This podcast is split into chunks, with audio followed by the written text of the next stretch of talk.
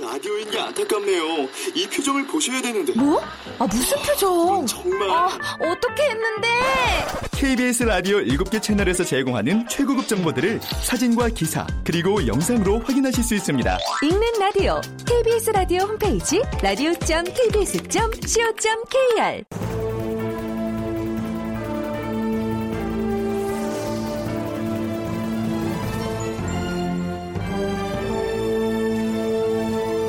다큐멘터리 역사를 찾아서.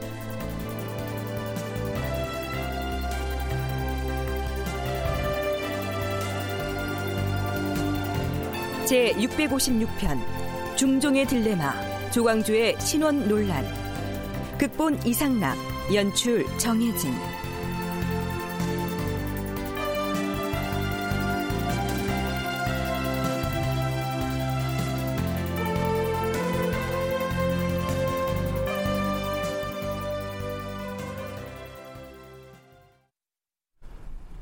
여러분 안녕하십니까? 역사를 찾아서의 김석환입니다. 김정, 김식, 이자, 한충, 김한국, 권벌, 유인숙, 신광한, 공설인, 문근, 박세희, 박훈, 김구, 홍언필, 윤자임. 청취자 여러분은 혹시 이들 중에서 기억나는 이름이 있습니까? 중종 14년에 발생했던 기묘사화의 피화인, 즉 화를 당했던 대표적인 사람들의 면면이지요.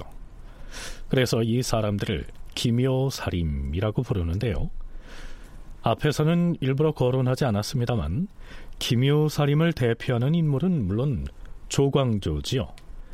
이들 중에는 조광조와 함께 사형에 처해진 사람이 있는가 하면 유배형을 받고 귀양살이를 했거나 혹은 파직을 당한 사람들도 있었습니다. 김효사화를 일으켜서 사림에게 화를 입힌 세력의 중심에 국왕인 중종이 있었다 하는 점은 그 대목을 탐색할 때 이미 지적한 바 있습니다. 그렇다면 중종은 그 김효사화의 피화인들을 그대로 둔 채로 재위 기간을 마치게 될까요? 또한 조광조를 죄인으로 규정한 역사 기록을 그대로 남겨놓은 채 생을 마감하게 될까요? 이 시간에는 중종이 김효살임에 대한 복권과 조광조의 신원 문제 등을 어떻게 풀어나가는지 함께 짚어보겠습니다.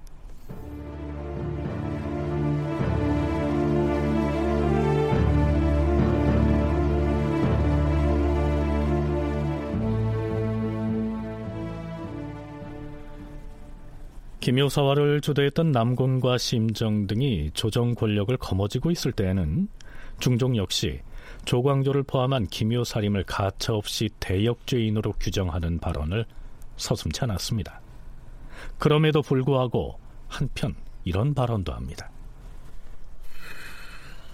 김연년 겨울에 있었던 이 일은 그때 과인은 사세가 매우 위급한 지경에 이르러서 그들에게 죄를 주어 벼슬을 빼앗거나 쫓아냈던 것이다. 그때는 부득이해서 사림에게 죄를 주게 되었지만 어찌 그 일로 국가의 대체가 손상되지 않았겠는가? 김연현 사건의 시시비비는 추후에라도 분명하게 밝혀지겠으나 사피를 쥔 자가 사실을 잘못 기록해 후세에 보이는 일이 없으리라 어찌 안심할 수가 있겠는가? 김효년의 살인을 처벌한 것은 부득이한 일이었다. 이렇게 변명을 하면서도 사피를 쥔 사람, 즉 역사를 기록하는 사관이 김효사와 때 자신이 수행했던 일이나 국왕으로서의 처신을 실록에 비판적으로 기록해서 후대 사람들에게 좋지 않은 평을 들을까봐 노심초사하는 모습을 보이고 있습니다. 김효사화를 주도했던 남고는 중종 22년에 사망하고요. 심정은 중종 26년에 세상을 떠납니다. 이어서 등장한 척신인 권력자 김알로는 오히려 김효사림에게 호의를 가지고 있었기 때문에 이젠 중종으로서도 김효년의 화를 입은 사람들에게 관용을 베풀어야 될 상황이 된 셈인데요. 자, 우선 서울대 규장각 한국학연구원 송웅섭 선임연구원의 얘기 먼저 들어보시죠. 남곤이나 심정이 집권하고 있을 때는 이 기묘살인들을 재기용하는 게 불가능합니다. 왜냐하면 그들 스스로가 사화를 일으켰던 사람이고 중종이 거기에 적극적으로 동참을 했던 입장이기 때문에 중종의 입장에서도 불편하고 정권을 잡고 있는 남고이나 심정의 입장에서도 자기가 했던 일들을 번복하는 일이기 때문에 기용을 할 수가 없는 것이죠. 어, 근데 재밌게도 사실은 기말로가 귀양 갔다가 이제 재기용되는 과정에서 김효사림의 복권 문제를 명분으로 삼거든요. 자기가 이제 등장을 해서 김효사림을 다시 기용을 하겠다. 아, 그리고 사실은 인적 관계로 봐도 기말로는 그 살인이라고 소위 불렸던 이런 사람들과 굉장히 가까운 사람도 많아요. 기말로가 살인 세력과 가깝다고 했습니다.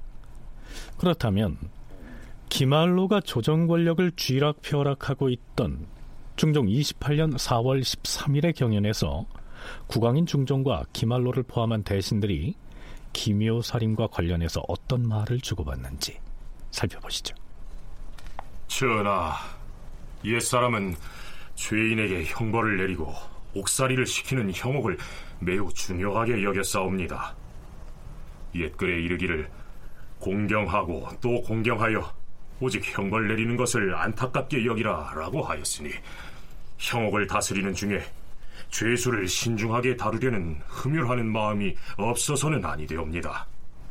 고의성이 있는가 없는가에 따라 형의 경중도 같지 않사옵니다. 군주가 신하에게 죄를 줄 때 흠이라는 마음을 가져야 한다는 것은 그런 말이 아니다. 주상전하, 김연년의 일을 상기하시옵소서. 당시에 비록 사림의 잘못이 없지 않았사오나 그들의 의도는 모두 나라를 위해서였지 죽어도 사택한 마음이 없었사옵니다. 하운데 유배형을 받은 사람들은 죄를 입은 지 15년이 지나도록 부모, 형제, 처자를 서로 만나지 못하다가 거의 죽어서 없어졌사옵니다. 그들은 마른 풀이 우거진 황량한 무덤에 묻혔는데도 조정에서는 그들의 불쌍한 정상을 아뢰는 사람이 하나도 없는 실정이옵니다. 그리하여 전하의 은택이 그 한 맺힌 백골에는 미치지 못하고 있으니 이는 전하에게 큰 흠결이옵니다. 주상 전하, 김윤현의 일에 연루되어 폐기된 사람 중에 유인숙과 정승붕 등은 당초에 죄를 입은 자가 아니옵니다. 그런데 이항이 대사헌이 되자 김윤현의 일에 연루시켜 파직을 시켰던 것이옵니다. 이런 사람들은 비록 크게 쓰지는 못하더라도 서울이라면 군직을 주고 외방이라면 수령을 제수한다면 안 될 일이 뭐 있겠사옵니까? 또 구수봉 역시 그때 중한죄를 지었던 사람이 아니옵니다. 그에게 지방관을 제수하는 것이 어떻게 싸웁니까?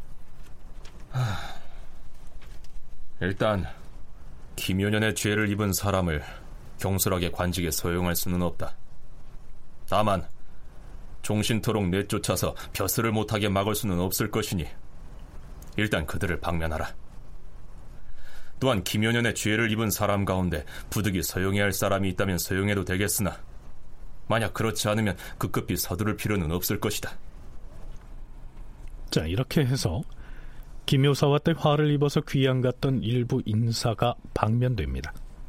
물론 실록에는 기말로의 배려로 풀려난 것으로 되어 있습니다. 자, 그렇다면 앞에서 송웅섭 연구원이 언급한 대로 기말로는 김효사림을 진정으로 복권시킬 생각을 가지고 있었을까요? 이 기사의 끝에 올라 있는 사신의 논평을 보니 이렇네요.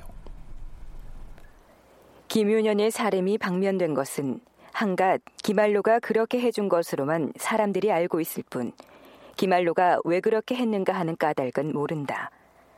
그때 기말로는 마음속으로 만약에 김연년의 화를 당한 자들을 방면하여 소통을 시킨다면 틀림없이 살림을 자처하는 사람들은 이를 고맙게 여겨서 결국은 이 기말로를 추앙할 것이 아니겠는가? 이렇게 생각했기 때문에 기말로는 겉으로 공론을 따르는 척하여 소통의 길을 트기에 힘썼던 것이다.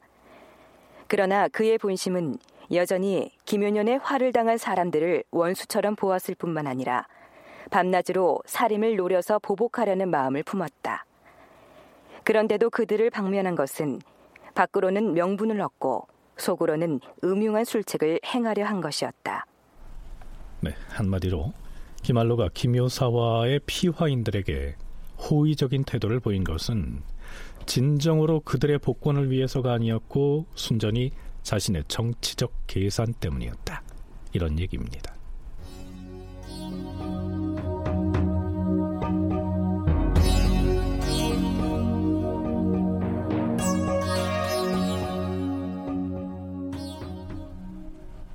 자, 그런데 중종 32년에 척신 권세가 기말로 마저 탄핵을 받아서 사사됩니다.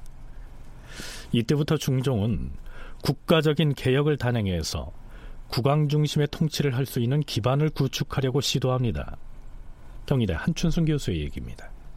그 기말로의 폐사는 중종대 그 또 다른 커다란 정치적인 사건이지 않습니까? 이렇게 한 5년 뭐 6, 7년 단위로 뭐 심정의 가문이 멸문지화가 되고 기말로가 이렇게 다 거세가 되고 이런 그 변혁이 있으니까 조정에서 최우선적으로 해야 될 일, 이거는 전국의 안정을 위하는 그런 조치가 급선무였어요. 중종은 조정을 진정시키고 인심을 화평하게 하며 옛것을 고치고 새롭게 해야 한다는 그런 전교를 굉장히 많이 내립니다. 그때 당시에 뭐 32년 11월 기축에도 그랬고 임진에도 이렇게 이런 얘기를 하는데요. 한춘순 교수가 언급한 중종이 기말로 사후에 내린 전교란 이런 내용입니다. 지금은 나라의 정치를 유신하는 때이니 조정이 진정되고 인심이 화목해지려면 옛 것을 고치고 새롭게 해야 할 것이야. 중종 32년 11월 14일에 이런 발언을 하고 있습니다. 그렇다면 옛 것을 새롭게 고친다는 뜻의 유신, 그 중에서 정치 유신을 이루기 위해서는 무엇을 어떻게 해야 한다는 뜻일까요? 사흘 뒤인 11월 17일 기사를 살펴보죠. 임금이 모든 일을 거울을 비추듯이 밝게 하고 저울 때처럼 공평하게 처리한다면 간사한 자들이 나란 일을 농단하는 일은 일어나지 아니할 것이다. 그러기 위해서는 무엇보다 사람을 쓰는 것을 잘 살펴서 해야 조정에 복이 되지 않겠는가? 네. 현대 정치에서도 인사가 만사다라고 하지 않습니까? 당시의 중종도 정치를 개혁해서 나라를 바로 세우기 위해서는 사람 쓰는 일을 잘해야 한다고 여긴 것인데요. 자, 그렇다면 어떤 사람을 관직에 소용해야 할까요? 30여 년 동안 이어진 인심 불안과 전국의 불안정을 그 해소하고 새로운 모습을 갖출 필요성이 있었기 때문인데 사실 이제까지의 어떤 전국 불안정하고 이런 변혁, 큰 정변의 한가운데는 또 대간의 언론이 큰 역할을 했다는 거죠. 그래서 신진 세력보다는 이 노동인들을 그 중시를 하면서 면모를 새롭게 한다는 걸 보여주기도 하고 실질적으로 구체적으로 효과를 낼 수 있는 인물이라고 봤어요.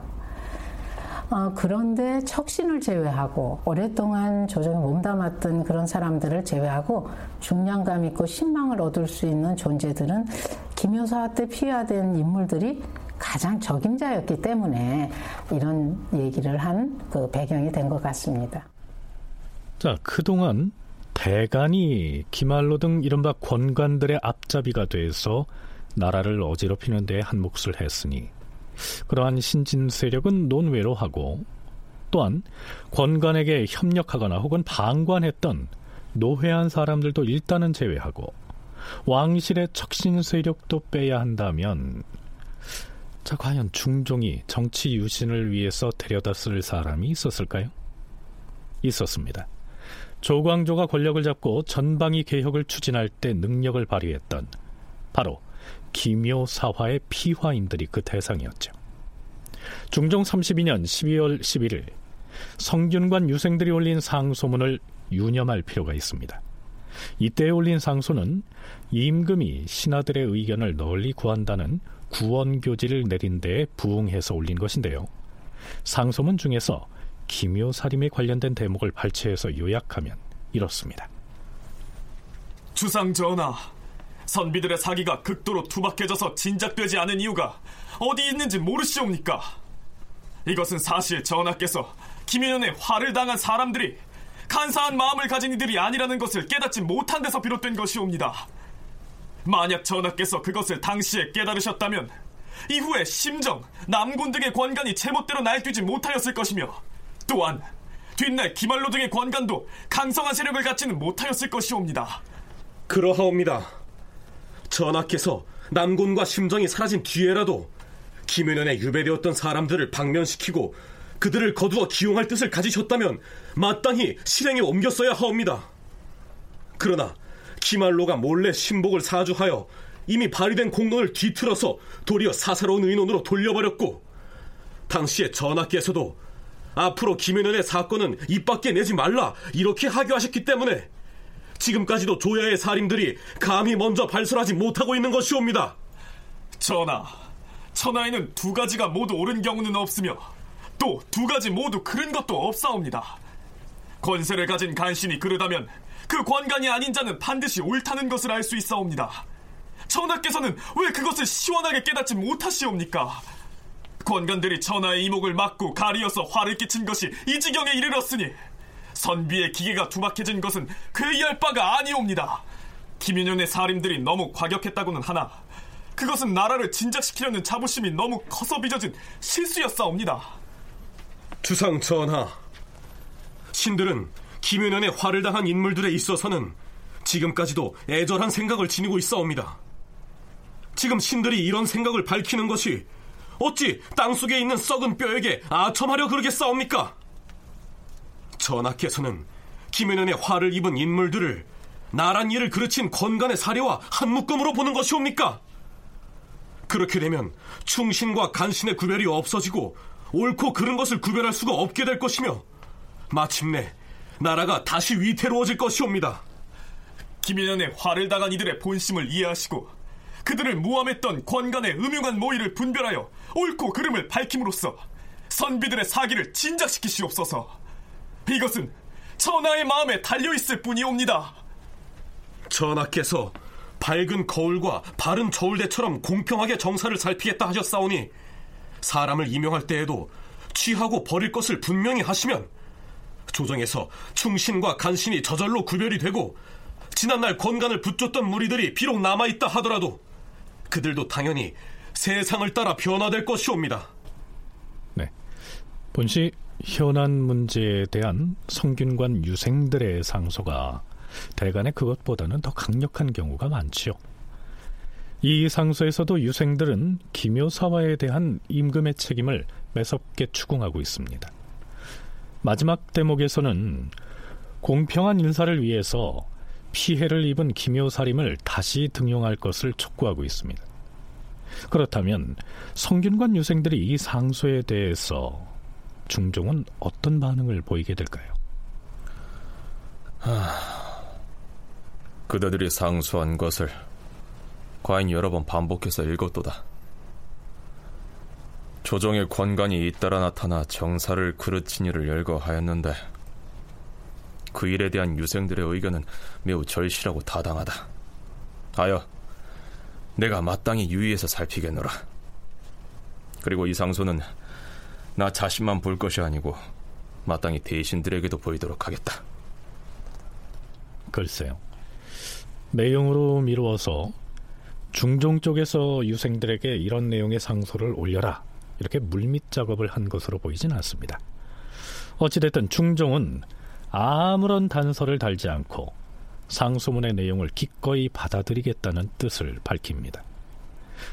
자, 그럼 기묘사화에 대한 그리고 조광조와 기묘사림에 대한 중종의 인식은 바뀌게 될까요?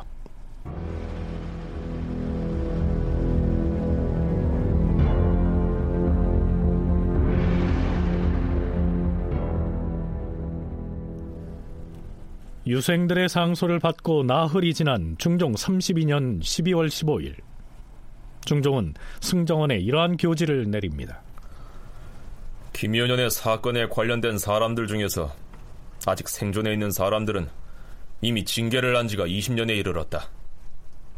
이들 중에서 김한국은 알맞은 직책에 서용하되 다만 현직에는 서용하지 말도록 하라. 그리고 양팽손, 이약빙, 김정국, 정순봉, 신광한, 유인숙, 박영, 이청 등에게는 빼앗은 직첩을 되돌려주라. 드디어 김효사와 때 화를 입은 사람들을 관직에 소용하도록 명을 내린 것입니다. 이 중에서 김한국은 김효사림의 중심 인물이고요. 김정국은 그의 동생입니다. 그리고 두 달 뒤인 이듬해 2월 21일 김연현의 일에 관련된 사람들 중에 아직 직책을 소용받지 못한 자가 있다. 또한 나중에 김알로 등 정윤현 삼용에게 미움을 받아 쫓겨난 사람들 중에도 아직 관직을 받지 못한 자도 있고 혹은 파직된 자도 있다. 왕실의 종친 중에도 관관들을 논박한 까닭으로 죄를 얻은 자가 있고 관관이 위세를 부리던 시기에 하급 관리로서 당상관의 실책을 논하였다 해서 죄를 받은 사람도 있을 것이다. 이 외에도 원통하게 누명을 쓴 죄인이 많이 있을 것으로 여겨지니 하나도 빠뜨리지 말고 그 명부를 작성하여 보고하라. 김효사와 피화자들을 관직에 서용하라는 명을 전격적으로 내린 것입니다. 중종으로서는 큰 결심을 한 셈이죠. 기말로가 축출된 다음에는 중종의 입장에서 봤을 때는 이제 나라를 다시 똑바로 세우고 어, 정치를 제대로 하겠다. 라고 하는 그런 상징적인 그런 차원에서라도 기묘사화에서 피화되었던 기묘사림들을 재서용하는 것이 필요했던 일입니다.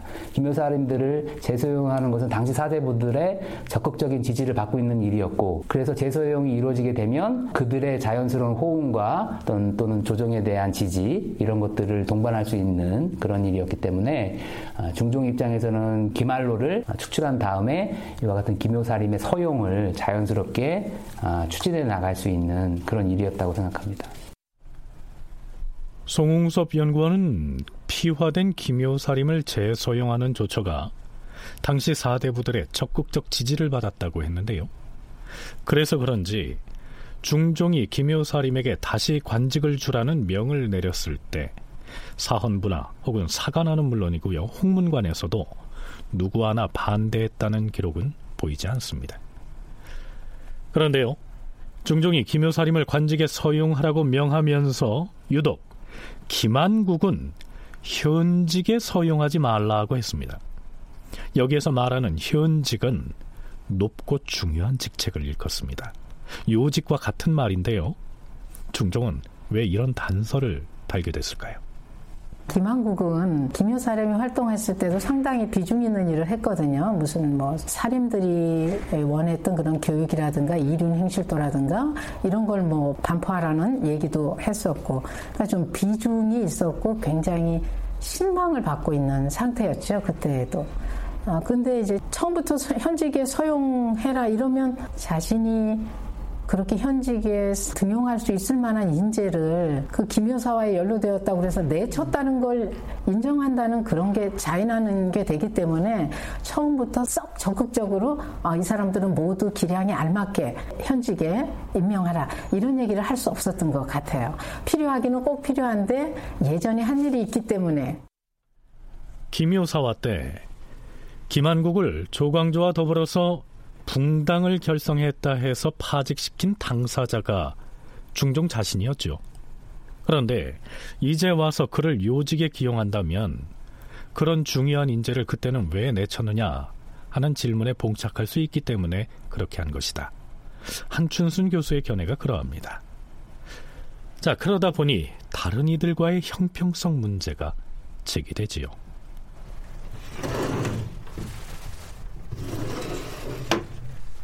전하, 이주 판서가 백기를 청하옵니다. 들라라. 예, 전하.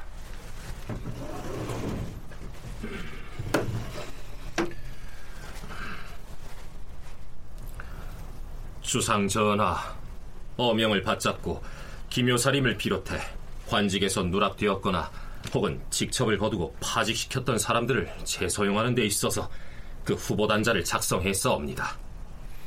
음, 어디 그 단자를 가지고 와보라. 예, 전하.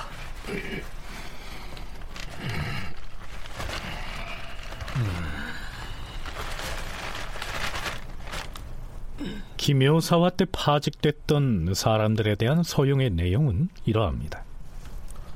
전 관찰사 김정국, 전 부윤 유인숙과 정순붕, 전 부사 박영과 신광한, 전 사인 이청, 전 도사 이약빙, 전 홍문관 교리, 양팽손 등을 모두 관직에 소용하라. 이 밖에도 전좌랑 윤구, 전 감찰 이숙간, 전 현감 김홍윤과 김명윤, 전 권지정자 유경인 등을 모두 서용하게 하고 또한 전 사인 정세호, 전 현감 민세량, 전 권지정자 이장 등은 모두 직첩을 도로 지급하게 하였다. 하운데 전하, 지난번에 김한국을 서용할 당시에 현직에는 서용치 말라는 어명이 있었사온데 같은 기묘 살인 중 유인숙에 대해서는 서용하라고만 하교하셨을 뿐 현직에는 서용하지 말라는 분부는 없었사오니 앞뒤가 서로 맞지 않사옵니다. 그렇다면 유인숙 등도 현직에 서용하지 말라. 이번에 재소용한 사람들 중엔 김효년의 살인이 아닌 사람도 있사온데 현직에 서용하지 말라는 뜻은 다만 김효 살인에게만 국한되고 다른 사람에게는 관계되지 않는 것이옵니까? 그렇다. 김효년 일에 관계된 자들만 그리하라 알렸을 뿐 다른 사람은 현직에 소용해도 좋다. 애당초에 중종은 김효사림의 핵심 인물이었던 김한국만 현직에 소용하지 말라고 했다가 나중에는 재서용된 김효사와 피화인 모두를 현직에 등용하지 말게 합니다. 결국 김한국은 중종 33년에 예조 판서가 되는데요. 하지만 끝내 정승이 되지는 못합니다. 중종이 재서용을 했지만 실무적으로 실무적으로 필요한 일들만 많이 시키고 어떤 정책 결정에 영향을 미치는 직책들은 어, 임명하지 않았다, 재수하지 않았다, 뭐 이러한 약간 비판적인 어, 그런 사론을 실는 것을 볼 수 있습니다. 이제 이런 차원에서 보면 김효인의 재서용이라고 하는 게 중종이 결단을 내려서 이루어지긴 했지만 여전히 부담을 갖고 있었고 그럼에도 불구하고 이 사람들의 어떤 실무 능력이라든가 이런 것들을 인정을 해서 국가에서 필요한 일들을 이제 맡기는 예조 판서는 사실은 여러 가지 그 국가의 의뢰를 이제 담당하는 장관이었기 때문에 굉장히 중요한 직책이긴 하, 합니다. 그리고 관직 이동에 있어서도 예조 판서는 되게 중요한데 여기서 이제 정승으로 올라가야 되는 거거든요. 근데 이제 김한국은 정승으로 올라가지 못하죠. 송웅섭 연구원은 이러한 조치들이 중종의 기묘살림에 대한 일종의 견제책이었을 것이라고 분석하고 있는데요. 만일 김한국 등에게 이조 판서나 또 병조 판서 같은 요직을 맡겼다가는 기묘사와 직전의 조광조 등과 같이 이 영향력을 확대해 나갈 수도 있었기 때문에 미리 선을 그은 것이다. 이러한 결입니다.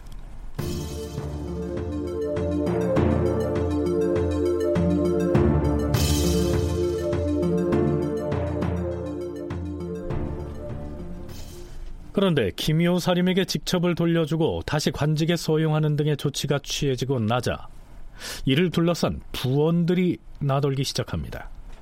부원이란 떠도는 말, 곧 유언비어지요. 중종 37년 3월 25일의 경연에서 경연 특진관 황헌이 이런 말을 합니다. 주상 전하, 신은 근래에 부친상을 당하여 외방에 나가 있었던 탓으로 조정의 일을 잘 모르기는 하오나 시골에서 상복을 입는 동안 어찌 하루인들 나란 일을 잊은 적이 있었겠사옵니까? 신이 요즘 살펴보건대 인심은 어지럽고 각박하며 부원이 많이 떠돌고 있사옵니다. 어느 사람의 입에서 나왔는지는 알 수 없으나 필시 사리를 하는 선비의 입에서 나온 것이 아니라 하찮은 무리에게서 나온 말일 것이옵니다. 그 내용은 비록 사소하지만 소문을 들은 사람들은 다 의구심을 갖고 있사옵니다. 지방에 감사나 수령이 오고 갈 때면 백성들이 괴로움을 받는 것은 예나 지금이나 마찬가지이옵니다. 지금 대간과 홍문관의 시종을 지방의 감사와 수령으로 임명하여 내려보내면 사람들이 이구동성으로 말하기를 누구는 무엇 때문에 감사가 되었고 누구는 무엇 때문에 수령이 되었다라고 하면서 의심부터 품고 유언비어를 퍼뜨려 인심을 소란하게 하옵니다. 그래. 무엇 때문에 이 즈음에 그런 부원이 난무한다고 생각하는가? 신도 그 연유는 알 길이 없사옵니다. 신의 생각으로는 지난날 폐기했던 사람들을 다시 소용하는 문제가 입도마에 오른 것 같사옵니다. 만약 그 일을 두고 앞으로도 이런저런 말이 있게 되면 그 유언비어를 들은 자는 반드시 의심을 품게 되고 김윤현과 같은 일이 앞으로 또다시 일어날 것이라고 생각할 수도 있을 것이옵니다. 아, 어찌 그런 헛소문이. 이 기사의 사평을 들어보시죠. 김윤현에 폐기됐던 사람이 다시 들어와 벼슬을 하자 불초한 무리가 말하기를 김한국이 현령과 주신 사람들을 모두 불러서 서용할 것이라 소문을 내었고 또한 송인수가 대사성이 되어서 후학들에게 의리를 강론하려고 하자 소학의 풍교를 회복하려 한다고 수군거렸다. 네. 혈량과 혹은 소학 이런 말들은 조광조와 기묘살임을 상징하는 요즘식으로 표현하면 키워드 같은 것이죠. 한춘순 교수와 송웅섭 연구원의 얘기 차례로 들어보시겠습니다. 김효사림을 방한하고 직첩을 주고 관직에 등용을 했다는 것 그 자체가 김효사림들이 했던 개혁 정치를 내가 다시 한번 늦었지만 다시 한번 해보겠다. 정치를 일신해 보겠다. 이런 그 중종의 의지의 징표지 않습니까? 그래서 32년부터 사실은 향약에 대한 의견이 등장을 합니다. 향약이라는 게 성리학적인 질서를 추구하기 위한 실천 방안이지 않습니까? 근데 바로 이들에 대한 그 방안과 소용이 예, 논의되는 그 시점부터 이 이제 향약에 대한 의견이 등장을 하거든요. 당연히 이제 소학지품 같은 거, 또 혈량과 부활 이런 얘기는 사람이 어느 정도의 세력을 회복하고 강화시키고 있다는 상태를 말해주는 거고요. 김한국이나 송인수와 같이 당시에 이제 명망이 있던 사람들이 그래도 이제 판서를 맡고 또 일정 정도 전국 운영에 있어서 이제 그 비중들을 이제 높여가니까 기묘살림으로 상징되고 있었던 어떤 소학 또는 뭐 혈량과 아, 이러한 그 정책들이 이제 다시 언급이 되면서 이거 예전처럼 돌아가는 게 아닐까라고 하는 그런 말들이 또는 예전처럼 돌아갔으면 좋겠어라고 하는 희망들이 같이 섞여서 당시 그 사대부들 사이에서는 그런 말들이 이제 나올 수 있었을 것 같고요. 그런데 그 중에서도 예전처럼 돌아가기를 싫어하는 사람들 이런 사람들은 소학지풍이 다시 유행하고 있다. 뭐 이런 얘기들을 하면서 뭔가 이제 어 이거는 조광조와 같이 연소배들이 다시 이제 힘을 얻을 수 있는 그런 사회로 시기로 돌아가는 거 아니야? 이런 거에 대한 우려 섞인 그런 뭐 입장들을 피력하는 그런 것이라고 할 수 있습니다. 그러니까 이 시기 이른바 부원이 나돌았다고 했는데요. 그 근원을 캐보면 아마도 이런 두 종류의 유언비어였을 것이란 얘기입니다. 오, 이보게. 자네 요새 저자에 떠도는 말 들어봤나?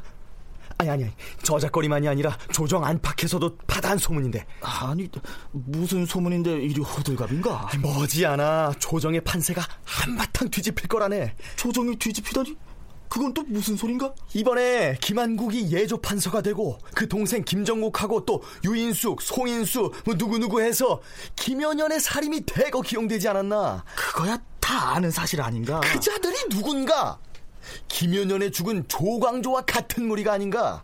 그래서 그때 조광조처럼 다시 조정을 휘어잡기라도 한다는 말인가? 아유, 그렇대도 지금 사대부들 사이에 소학바람이 다시 불고 조광조가 혈량과로 뽑았던 사람들을 모두 불러들인다는 소문이 파다하다니까. 아이고, 만일 김윤현의 살인이 조정 권력을 장악하고서 나라의 온갖 제도를 뜯어고치기로 밀어붙이면 아이고, 임금도 대신도 당해내지 못할 것 아닌가? 자, 이렇게 김한국 등 김효살임이 다시 등장하는 것을 우려하는 쪽의 사람들 사이에선 이런 소문이 나돌았을 거고요.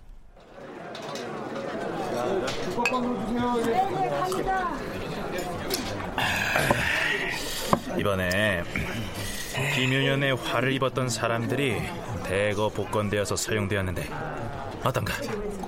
이를 계기로 과연 선비들의 기풍이 되살아날 수 있을까? 아이 그렇고 말고 아니 아니. 그리 되도록 우리가 분연히 일어서야지. 아, 맞아 맞아. 이미 지방의 살림에서는 다시 향약 시행을 서두르고 있다고 하는데. 그뿐인가? 혈량과도 되살아날 거고 김연현의 천고제로 등용됐다가 파방되는 바람에 물러났던 사람들도 조만간 다시 소용될 것이야. 음, 문제는 임금이야. 아휴. 조광조를 죽음에 이르게 한 것도 김여 사림이 단행했던 개혁 조치들을 모두 원점으로 돌린 것도 결국 임금이 아닌가? 이제 심정, 남곤, 기말로 같은 권관들이 임금을 조정해서 정사를 농단할 틈을 주지 말아야 돼. 사학과 성균관에서 소학을 읽는 소리가 울려 퍼져야 할 것이야. 자, 수인아 한 잔씩 더 하세요. 그래, 그러자고. 자. 조금. 네, 조광조와 김효사림을 지지하는 일부 사림 쪽에서는 또 이런 얘기들을 나누면서 희망에 들떠 있었겠지요. 물론 어디까지나 가상하자면 그랬을 가능성이 있다 하는 얘기입니다.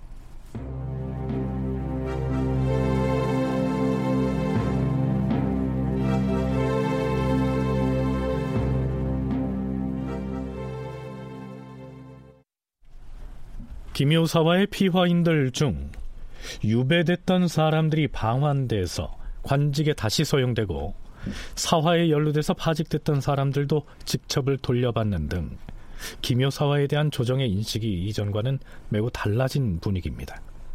자, 그렇다면 이제 자연스럽게 뒤따라 나와야 할 얘기가 있죠. 무슨 얘기일까요? 조광조를 복권함으로써 억울하게 뒤집어 쓴 죄를 풀어주자 하는 즉 조광조에 대한 신원 주장이 바로 그겁니다. 중종의 마지막 재위년인 중종 39년 3월 27일의 경연에서 경연 참찬관 겸 홍문관 부제학인 송세영이 돌발적으로 김효사화와 또 조광조 얘기를 꺼냅니다. 전하, 김윤현 이후로 살림이 당한 화가 매우 참혹했기 때문에 그동안 살림들은 그 일을 입에 올릴 수조차 없었사옵니다. 김윤현의 살림들이 물론 다소 과격하고 격렬하여서 더러는 국가의 일을 그르치기도 하였사옵니다. 그러나 그들의 본심을 따져본다면 어찌 다른 뜻이 있었겠사옵니까? 특히 전하께서 그들이 주장하는 것을 옳다고 여겨 좋아하셨기 때문에 변화를 이루려고 급히 추진하다가 시에 맞지 않게 되어 결국 변란을 일으켰다는 죄를 얻게 된 것이옵니다. 그 중에서도 조광조는 성품이 자연스러워 다른 사람들의 과격한 행위를 오히려 그가 제재하기도 했사옵니다. 그가 평소 마음속에 품어온 뜻을 전하께서 어찌 아셨겠사옵니까? 조광조가 죽음을 맞이하는 순간에 시 한 편을 남겼는데 그 내용이 이러하옵니다.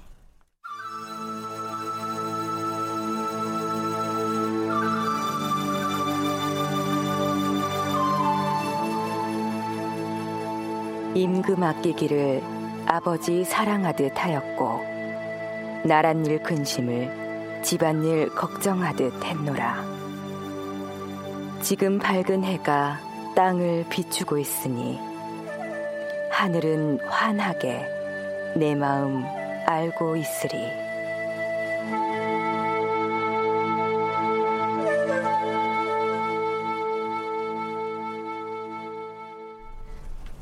전하, 누구나 평소에 지녀온 뜻이 무엇인지는 죽음에 임하였을 때 알게 되는 법이옵니다. 진실로 그에게 조금이라도 간사한 생각이 있었다면 어찌 죽음 목전에서 이처럼 의연할 수 있었겠사옵니까? 김연현의 살인들 중 다른 사람들은 이미 대부분 복권이 되었건만 조광조만은 죄가 있다 하여 복권되지 않았사옵니다. 이에 대한 전하의 마음이 분명하지 않으시기 때문에 아랫사람들이 모두 의욕을 품고 있사옵니다. 만일 이분의 전하의 마음을 분명하게 보이신다면 선비들의 풍습이 저절로 아름다워질 것이옵니다.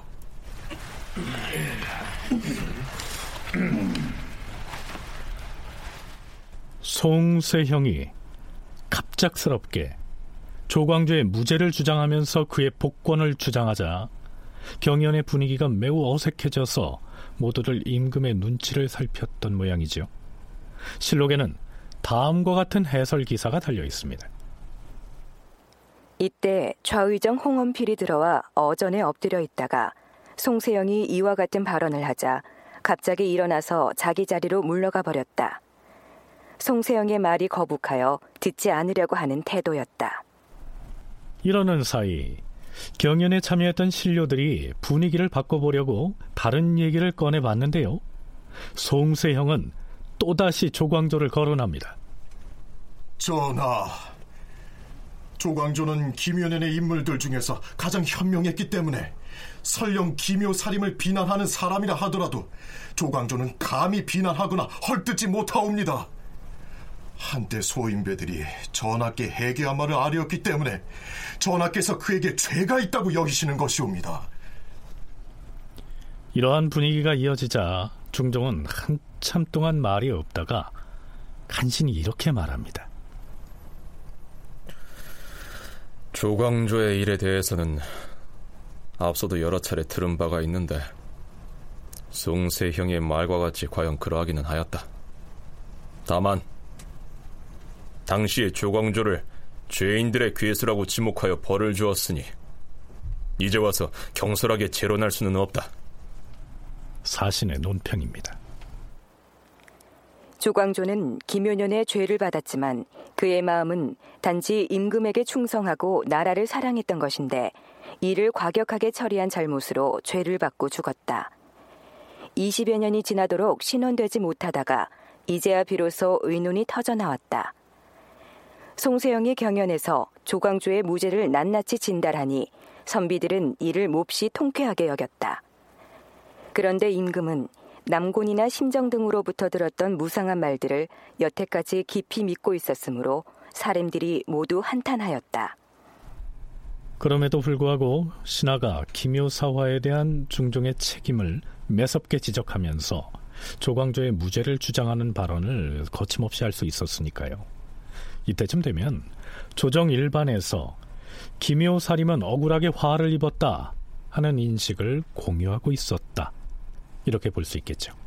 네, 송세영이 이렇게까지 직접적인 표현을 하면서 이제 중종에게 할 수 있는 말을 했다는 그건 당시는 이미 그 대임과 소윤의 갈등이 표면화된 상태거든요. 표면화된 상태인데 그러나 이제 이미 중용된 김한국이라든지 유관 유인숙, 신광한 이현적 등 살림 세력에 의해서 앞에서 말씀드린 것과 마찬가지로 향약의 실행이나 소학지풍의 회복이 공공연하게 논의가 되었단 말이죠. 또 사람들이 잘 될까? 될지도 몰라. 이런 기대 반 우려 반의 그런 말이 시중에 그 여론으로 떠도는 정도가 됐단 말이죠. 이거는 이제 이미 조광조를 비롯한 기묘 살인이 신원된 것과 다름없는 상태였음을 의미한다고 보고요. 그런 상황이라고 판단이 되었기 때문에 아마 이제 이런 말을 공공연하게 할 수 있는 배경이 되었던 것 같습니다. 무엇보다 기묘사와 이후에 나타나서 정사를 농단했던 남곤, 심정, 그리고 김한로 등의 이른바 권관들에 비하면 당시 조광조는 국가를 위한 개혁을 다소 과격하게 밀어붙였을 뿐 사익을 추구하지는 않았기 때문에 바로 이 점이 그를 지지하는 사람들로 하여금 복권 내지는 신원을 주장할 수 있는 명분이 됐겠죠. 조광조가 사사된 뒤에 그 일반 사대부들 사이에서는 조광조의 정치 행태에 대해서 비판적인 입장을 가진 사람들도 있지만 그럼에도 불구하고 조광조와 김효사 할임들은 어, 나라를 위해서 조급한 측면은 있었지만 어, 나라를 위해서 그와 같은 일들을 한 것이다. 사적인 축제라든가 아니면 권력을 지향을 해서 그런 것은 아니다라고 하는 것들이 일반적으로 어, 내려지는 그들에 대한 평가였습니다. 그리고 저 김효사와 이후로 벌어지고 있는 중종대의 정치라고 하는 것은 여러 권관들이 연달아서 나오고 그때마다 어떤 뭐 숙청되는 사람들도 굉장히 많고 권간이 정치를 잡아서 또 많은 사람들을 이렇게 제거하는 그런 모습들도 보이고 있고 그러니까 상대적으로 김효사와 이후에 김효사림을 부정하는 사람들의 정치 행태는 조광조와는 굉장히 대별되는 그런 모습들을 보여주고 있어서 그렇다면 김효사와 때 사사된 조광조는 결국 신원이 될까요?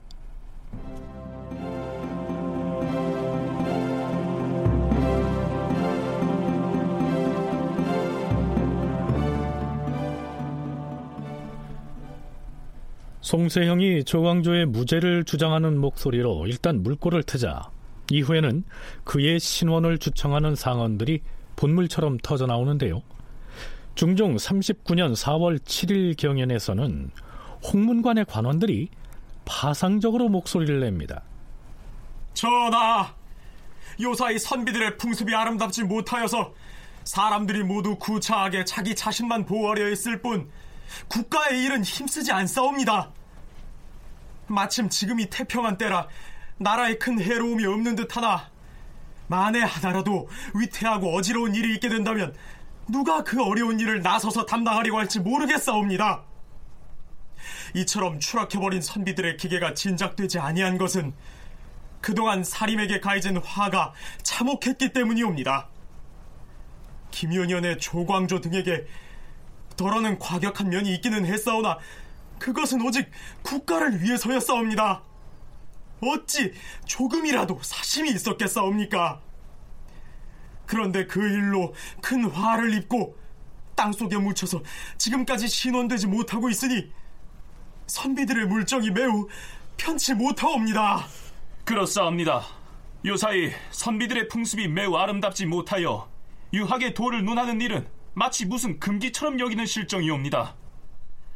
신은 조광조와 한때 성균관에서 함께 지냈사온데 그의 마음은 사사로운 일에 좌우된 적이 없었사옵니다. 그럼에도 그는 김효년의 다른 사람에 비할 바 없는 혹독한 죄를 받았고 또한 모두가 이미 복권, 복직이 되었는데도 유독 조광조는 복직되지 못하였으므로 선비들의 공론이 이 때문에 매우 민망하고 답답해하는 것이옵니다. 하... 조광조에 관해서는 이미 일의 수미를 과인이 다 알고 있다.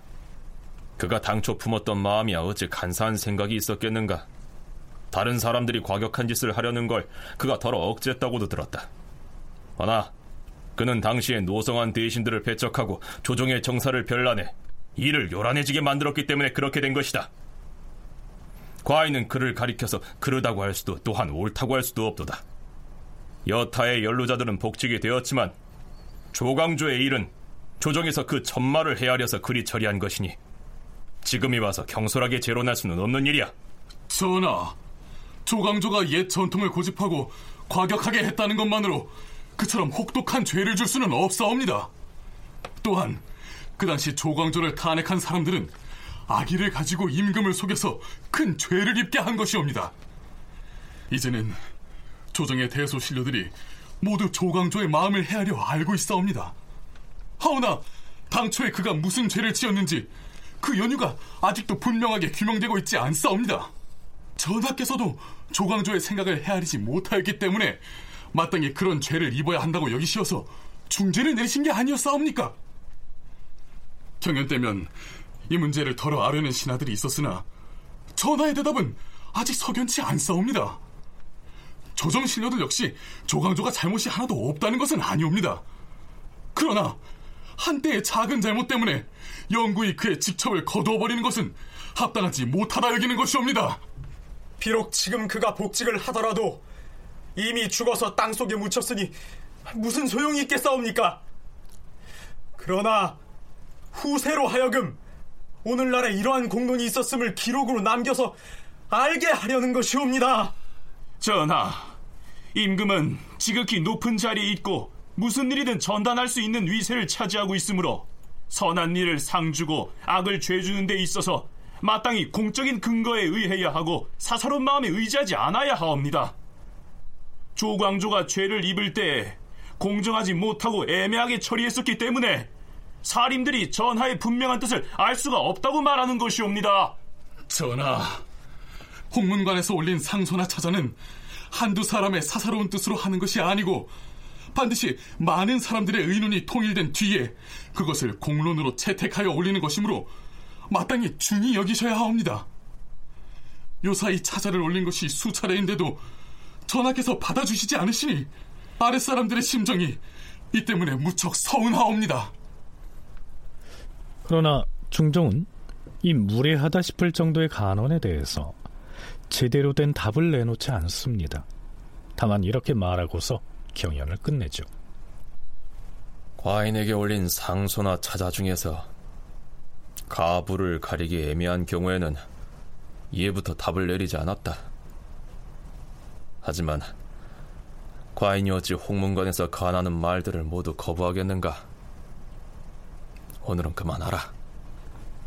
네, 사실 김효사와는 중종 자신이 일으킨 살인에 대한 박해였지요. 하지만 그처럼 긴 세월이 지난 즈음이라면 무덤 속에 있는 조광조를 신원함으로써 결자 해지의 모습을 보일 수도 있지 않았었을까요? 제가 뭐 중종의 마음속까지 들어가 보지는 않았지만 마음으로는 이미 그들을 신원하였을 것 같아요. 근데 공식적으로 신원 요청을 그 받아들이게 되면 그 김여사와 이후에 그 심정의 농단이나 김할로의 전행 같은 중종대 정치 파행의 책임을 온전히 져야 하는 또 정상적인 국정 운영의 실패를 공식적으로 자인하는 데 대한 그 부담감 때문은 아니었을까 이런 생각을 해봅니다. 이전에 짚어봤던 전위 파동에서도 확인했듯이 중종은 태종이나 세종의 역할을 하고 싶다는 의사를 이전부터 피력해 왔습니다. 그런 그가 자신이 주도했던 기묘사화를 모두 자신의 과오라고 순순히 인정하기는 쉽지 않았겠죠. 조광조를 신원하는 일이 바로 자신의 잘못을 시인하는 일이었으니까요.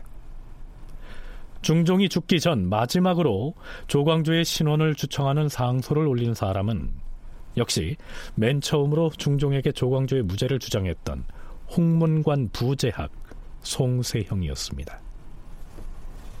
전하, 조광조는 평소에도 언어와 행실에 흠이 없었고 죽음에 임해서도 심지가 변하지 않았으므로 지금까지 지하에서도 원통함을 씻지 못하고 있사옵니다. 지금 전하께서 은전을 베푼들 이미 뼈마저 썩어버린 그에게 무슨 소용이 있겠사옵니까?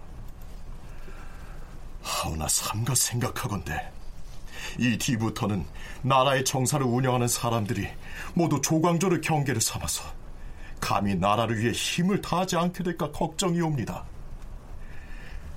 삼가 전하께서 신들의 말을 잘 살펴보시고 오늘날 이러한 폐해를 가져오게 된 원인을 찬찬히 따져보시옵소서.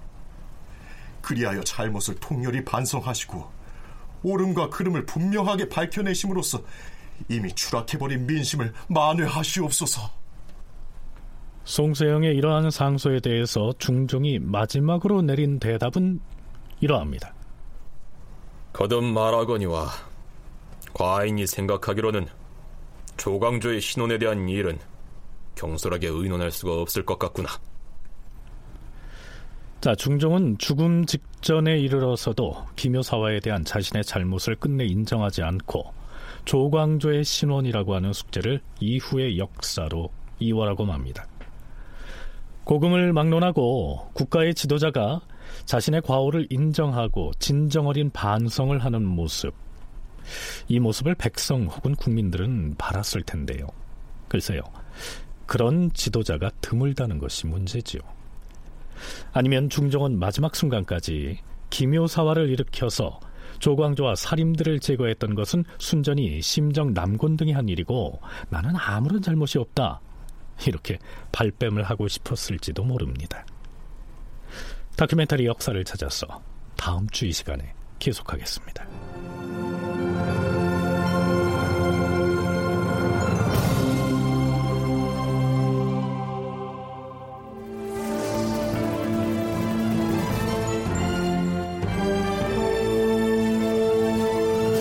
다큐멘터리 역사를 찾아서 제 656편 중종의 딜레마 조광조의 신원 논란 이상락 극본 정혜진 연출로 보내드렸습니다.